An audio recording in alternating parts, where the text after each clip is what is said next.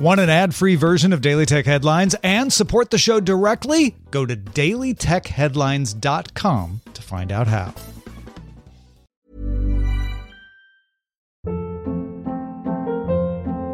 Hold up. What was that? Boring. No flavor. That was as bad as those leftovers you ate all week. Keke Palmer here, and it's time to say hello to something fresh and guilt-free. Hello Fresh. Jazz up dinner with pecan-crusted chicken or garlic butter shrimp scampi. Now that's music to my mouth. Hello Fresh. Let's get this dinner party started. Discover all the delicious possibilities at hellofresh.com. My business used to be weighed down by the complexities of in person payments. Then, Stripe Tap to Pay on iPhone came along and changed everything.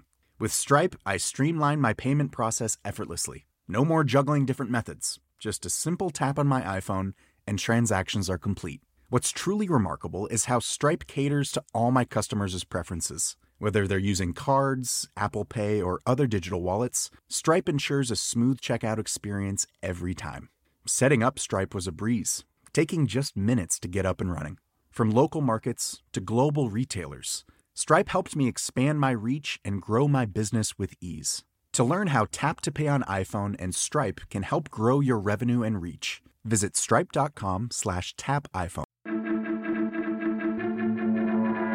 These are the Daily Tech headlines for Thursday, February 14th, 2019. I'm Sarah Lane. Yesterday, BuzzFeed reported that Apple will hold an event at its campus March 25th to introduce a subscription news service. Sources told CNBC that Apple is aiming to launch its TV service in April or early May. Today, Bloomberg reports its sources say Apple is planning to unveil both its video and news subscription offerings at next month's event. The video service is reportedly similar to Amazon Prime Video and Netflix, including TV shows and movies either acquired or funded by Apple. The news service is said to be integrated into the Apple News app, bundling subscriptions into a single monthly fee. On the hardware front, Apple said Thursday it will start selling older iPhone models in its stores in Germany again, where they were banned last year due to a patent infringement ruling in favor of Qualcomm. In order to comply with the ruling, Apple said it had no choice but to stop using some chips from Intel in phones headed to Germany. Sources tell Nikkei that Google plans to release a lower priced smartphone this year and moving quickly to take advantage of disappointing iPhone sales. Google's new phone is said to be priced lower than Apple's lower model iPhone 10R, which starts at $749. Google's latest Pixel line, released last October, started at $799. Other Google products planned for this year include smart speakers, wearables, and web cameras, sources say, plus a new premium phone in Google's Pixel lineup. The European Union's copyright directive is nearing a final full vote by the European Parliament in order to become law. The directive's text has been in closed door negotiations for the last few months, which include Articles 11 and 13, very controversial and commonly known as the link tax and upload filter. Opponents of the copyright directive still have a chance if the European Parliament's 751 MEPs vote against it sometime in March or April. Perhaps notably, EU elections take place in May. Amazon is canceling plans to build a corporate campus in New York City. The campus was set for Long Island City in Queens, and Amazon claimed it would have created more than 25,000 jobs in the area in exchange for nearly $3 billion in state and city incentives. But after several local lawmakers criticized providing subsidies to such a large corporation, ultimately Amazon said in a statement Thursday, quote, we do not intend to reopen the HQ2 search at this time. We will proceed as planned in Northern Virginia and Nashville, and we will continue to hire and grow across our 17 corporate offices and tech hubs in the U.S. and Canada.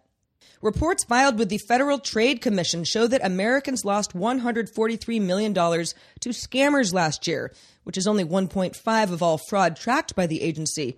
But of that total, the majority of scams were related to online dating. This is a big jump from 2015 when Americans reported just $33 million in romantic scams, according to the agency. People aged 40 to 59 reported the majority of dating scams, but people over age 70 had the biggest losses, with the median around $10,000. By contrast, people aged 20 to 29 years reported a median loss of about $1,000. Happy Valentine's Day. Twitter announced it's testing a new way to preview profiles in its iOS app without having to visit account pages themselves by adding a pop up menu that shows bios, profile pictures, and other information. The feature helps from having to leave your own timeline mid thread and then having to go back and find it again. No word from the company on how many folks are part of the test or when the feature will roll out fully. Federal Communications Commission Chairman Ajit Pai said in a press release Wednesday that phone companies need to implement caller ID authentication systems to combat illegal robocalls and spoofing. Back in November, Pai sent letters to AT&T, Comcast, T-Mobile, Sprint, Google, and other phone companies urging all to adopt a unified call authentication system in 2019. The release claims that some carriers have committed to rolling out the caller ID authentication system in the upcoming months, but others have not. Pai says the FCC will consider regulatory intervention if necessary. And finally, Apple told members of its developer program in an email that they must enable two factor authentication on their account by February 27th. This rule already applies to new members, but is now targeting existing developers who haven't yet enabled 2FA. The general public can still skip setting up two factor auth, but some app features won't work if you don't have it enabled. You should really enable it. For more discussion of the tech news of the day, subscribe to dailytechnewsshow.com. I'm Sarah Lane. Thank you for listening, and we'll talk to you next time.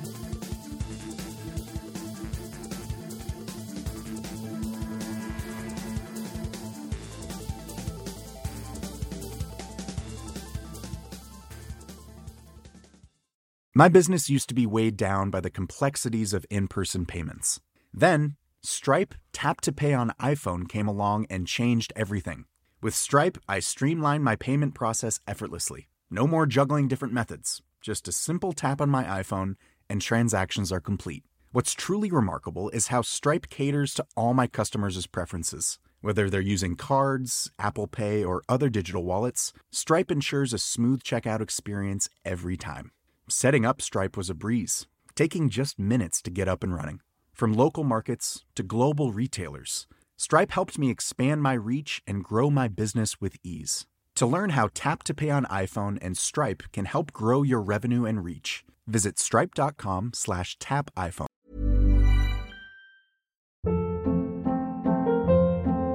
Hold up. What was that? Boring. No flavor. That was as bad as those leftovers you ate all week. Keke Palmer here, and it's time to say hello to something fresh and guilt-free. Hello Fresh. Jazz up dinner with pecan-crusted chicken or garlic butter shrimp scampi. Now that's music to my mouth. Hello Fresh. Let's get this dinner party started. Discover all the delicious possibilities at hellofresh.com.